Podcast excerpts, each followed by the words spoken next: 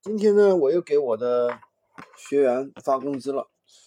发工资什么意思呢？就是我的一个学员啊，他那个卖出了我们的这个电脑，然后呢，我们的电脑这个商家呢是支持呃客户上门提货的。那么上门提货，好像大家可能会担心，可能没我们什么事了，是吧？客户呢直接把钱交到商家商家那里，对吧？但其实这个没事的，商家的话会给我们发工资啊，就是俗称是发工资，但其实就是把货物的差价仍然给到我们，对吧？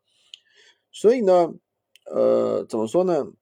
呃，我看到有人说这个没有我没有周转资金怎么办？那你没有周转资金就可以跟我一起来做我们的这个电脑，对吧？也有人说，哎呀，你们提供货源的不好，提供货源的大家都千篇一律。是不是？比如说，大家卖的都一样的货，是不是会形成竞争？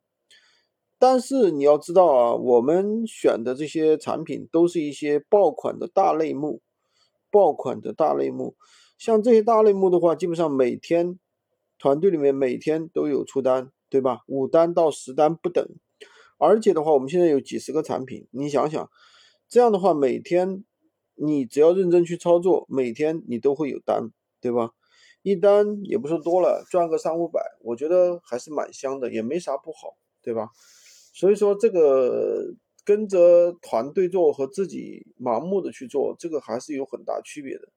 当然了，要擦亮眼睛啊！最近我听到很多培训啊，很多乱七八糟的啊。今这个内容啊，就跟大家分享一下，下一个音频再跟大家讲吧。喜欢军哥的可以关注我，订阅我的专辑，当然也可以加我的微，在我头像旁边获取闲鱼快速上手笔。